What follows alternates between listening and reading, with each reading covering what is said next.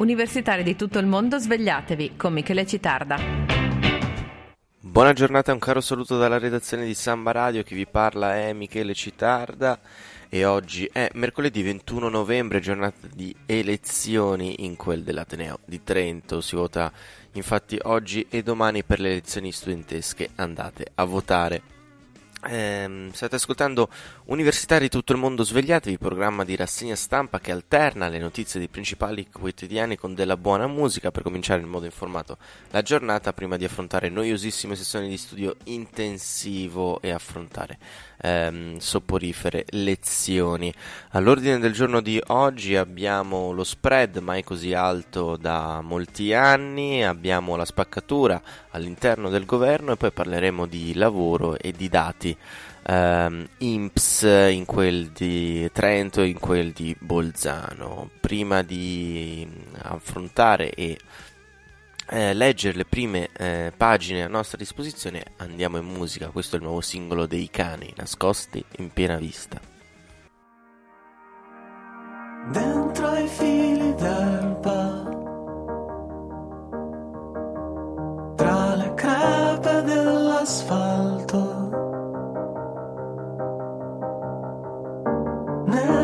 spazio vuoto. ogni sassolino all'altro. Ben ritrovati nuovamente con universitari di tutto il mondo. Svegliatevi, leggiamo la prima pagina del Corriere della Sera. Peculato, nuova lite Lega Movimento 5 Stelle. Lo spread vola e tocca 4, quota 336. Il flop dei BTP. La BCE allarme, banche. La Repubblica manovra, arriva la bocciatura dell'Unione Europea, la Lega beffa i 5 Stelle sulla giustizia. Andiamo a leggere a pagina 2 del Corriere della Sera. Eh, la corsa dello spread arriva fino a 336 punti, mai così alto dal 2013. Il giudizio di Bruxelles, BTP Italia ancora rilento, ieri raccolti 241,3 milioni, Giorgetti spero si vietino le vendite allo scoperto. La seconda giornata di offerta del BTP Italia registra quanto sia tiepido l'interesse del mercato per i titoli del debito pubblico italiano. Ieri sono stati raccolti 241,3 milioni di euro, il bilancio delle prime due giornate riservate ai risparmiatori evidenzia che il Tesoro ha finora piazzato ordini per 722 milioni di euro. Un dato distante dal risultato delle 13 precedenti emissioni dei buoni del tesoro poliennali. Nei primi due giorni del collocamento da sei anni a questa parte è sempre stata superata quota 1 miliardo tranne una volta nel 2012. Oggi è prevista un'ulteriore seduta per il mercato retail seguita domani dalla giornata riservata agli investitori istituzionali. Appare difficile ehm, centrare la raccolta stimata dal Tesoro, compresa tra i 7 e i 9 miliardi, a frenare il buon esito del collocamento concorrono sia la scadenza di oggi a Bruxelles, dove la Commissione si pronuncerà sulla legge di bilancio del governo italiano, sia la volatilità dei mercati che spinge in alto il differenziale tra BTP e Bund tedeschi. Ieri lo spread ha toccato il picco di 336 punti eh, chiudendo poi la seduta a quota 326. Il rendimento dei titoli decennali si è attestato al 3,63%. A interrogarsi sullo spread a livelli preoccupanti è il, sottogre- il sottosegretario alla presidenza del Consiglio Giancarlo Giorgetti, sentenziando spread a 326. Speriamo che si vieti finalmente la vendita allo scoperto anche in Italia, ma l'elenco delle critiche alle mosse dell'esecutivo continua ad allungarsi e in parallelo crescono gli appelli per modificare la legge di bilancio. Eh, la giunta di eh, Assonime, presieduta da Innocenzo Cipolletta, ieri ha espresso eh, preoccupazione per il rischio che la manovra possa generare una recessione e creare tensioni nell'Eurozona. Da Bruxelles la responsabile delle, della supervisione bancaria della BCE, Daniel Nui, ha, um, ha scandito un sinistro incrociamo le dita riferendosi ai rischi per le banche in caso di contagio nell'Eurozona per l'effetto sui mercati delle scelte del governo italiano.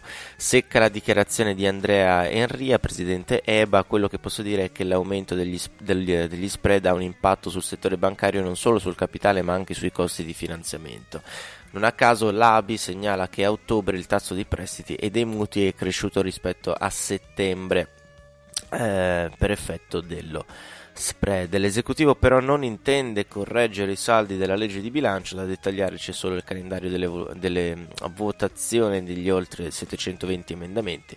Tra gli ultimi presentati quello targato Movimento 5 Stelle per l'aumento dei canoni sulle attività di perforazione ed estrazione delle compagnie petrolifere. La misura vale 441 milioni di nuovo gettito. Sul versante del decreto fiscale procedono i lavori in commissione al Senato dove sono in votazione gli emendamenti al provvedimento, al provvedimento collegato alla manovra. L'obiettivo è votare il decreto entro martedì prossimo.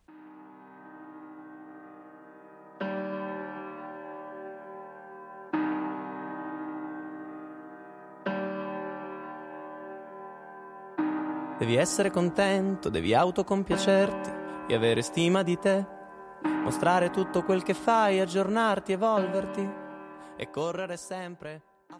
Gli Eugenio in via di gioia a Samba Radio, avete ascoltato altrove, parliamo di maggioranza, parliamo di spaccatura all'interno della maggioranza. Siamo a pagina 8 della Repubblica, salvagente ai leghisti, sotto processo Siluro ai 5 Stelle, ehm, alla maggioranza si spacca sia l'emendamento che cancella il peculato e salva Rixi e Molinari, Salvini rimedieremo. Catello Vitiello, un grillino ripudiato perché in odore di massoneria, mette in crisi la maggioranza alla Camera e con un comma ad legam, come dice il PD, sporca il DDL, spazza corrotti del guardasigilli, buona fede.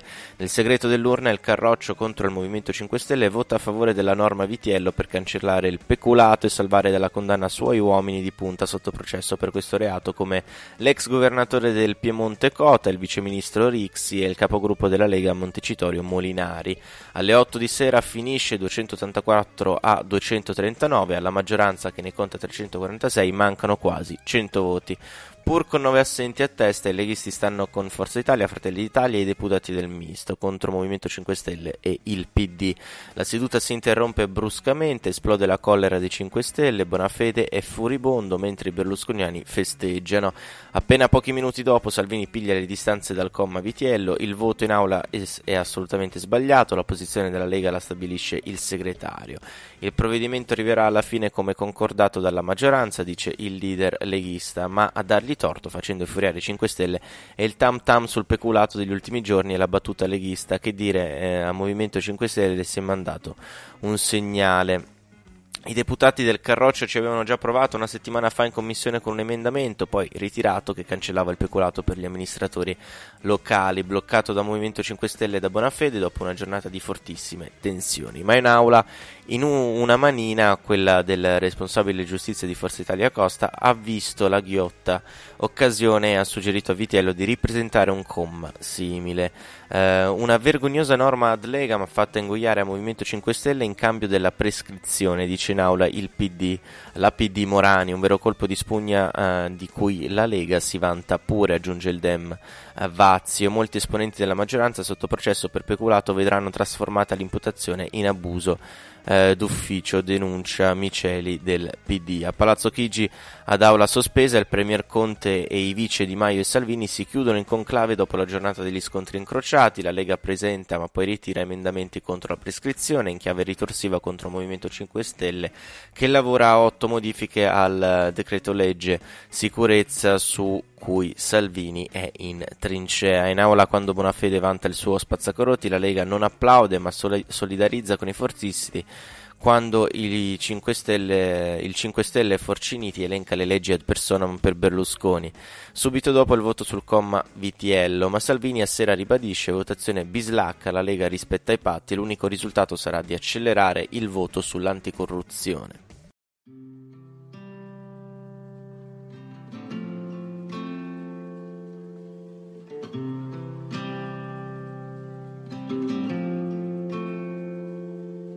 Ti regalerò una mia fototessera per la tua collezione all'Amelie. Ma tu lo sai che a volte ti penso sempre e perdo di vista il mondo ma non te. Lo aspettavi un amore inaspettato. Andiamo a farci un giro in cielo in pedalò. A piedi il mondo, Joe Evan su Samba Radio, state ascoltando universitari di tutto il mondo svegliati. Andiamo a leggere il Corriere del Trentino, siamo a pagina 11, si parla di economia e di dati sul lavoro e sull'occupazione. Salari occupati, Trentino in ritardo, giovani, Bolzano, patria del lavoro.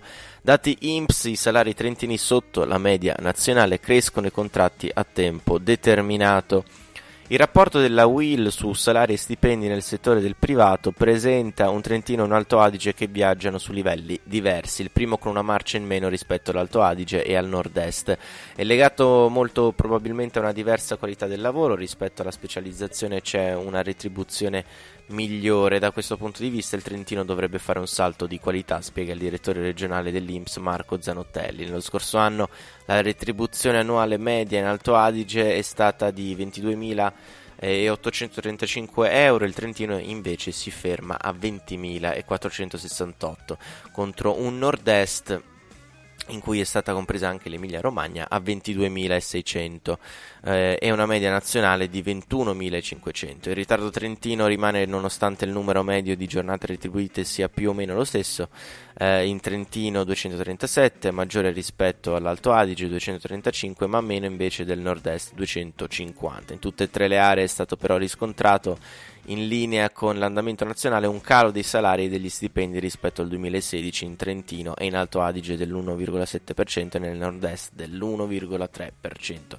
I valori si basano su dati raccolti dall'Inps e tengono conto del rapporto tra la retribuzione complessivamente percepita da tutti i lavoratori con almeno una giornata retribuita nell'anno e il numero degli stessi lavoratori nel settore del privato, ad esclusione degli operai agricoli e dei domestici. Il rapporto WIL consente inoltre di verificare la condizione effettiva del mercato del lavoro riguardo il numero di lavoratori. I dati non sono a favore della provincia di Trento, a ciò si associa anche una crescita più lenta in Alto Adige, sono eh, 185.351, in Trentino invece 163.927.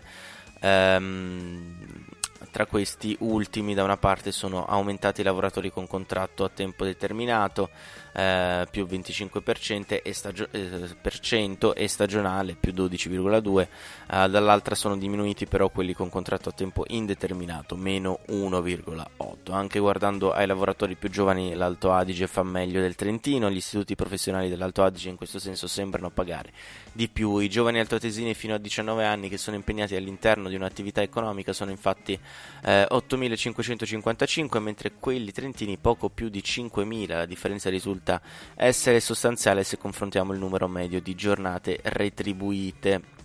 Eh, le attività lavorative per i giovani in Trentino sono anche meno redditizie. Eh, c'è una discrepanza di quasi eh, 2.500 euro, il dato non migliora, anzi peggiora nella fascia d'età tra i 20 e i 24 anni.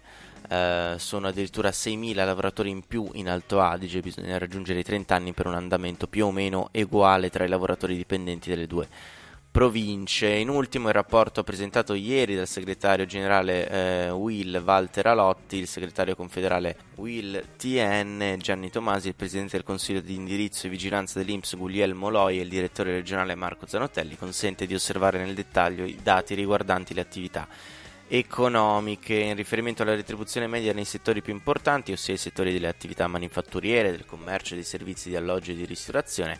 Anche in questo caso il Trentino è fanalino di coda nel nord-est, in cui emerge invece l'Alto Adige con uno scarto, con uno scarto di circa 3-4 mila euro rispetto alle altre due aree. L'unico dato che accomuna Trentino, Alto Adige e Nord-Est e anche con il resto d'Italia è il divario riscontrabile in tutti gli aspetti analizzati tra gli uomini e le donne, ancora nettamente a favore dei primi. E siamo arrivati alla fine di questa trasmissione, prossimo appuntamento venerdì in diretta dal MEUT, da Sociologia. Faremo una diretta dalle 9 alle 12, ehm, partendo chiaramente dalla rassegna stampa eh, come normalmente facciamo e poi dando rilievo a quanto accadrà al MEUT, appunto la simulazione del processo decisionale eh, europeo, eh, l'edizione di quest'anno, dando anche spazio a, notizie di stampo eh, europeo. Andate a votare per le elezioni studentesche e ricordiamo la diretta alle, a partire dalle 20.30 per suoni universitari. Se non riuscite a venire al Teatro Sambapolis, potete ascoltare comunque il concerto su www.sambaradio.it. Nuovamente buona giornata e un saluto da tutta la redazione da Michele Citarda. Universitari di tutto il mondo, svegliatevi.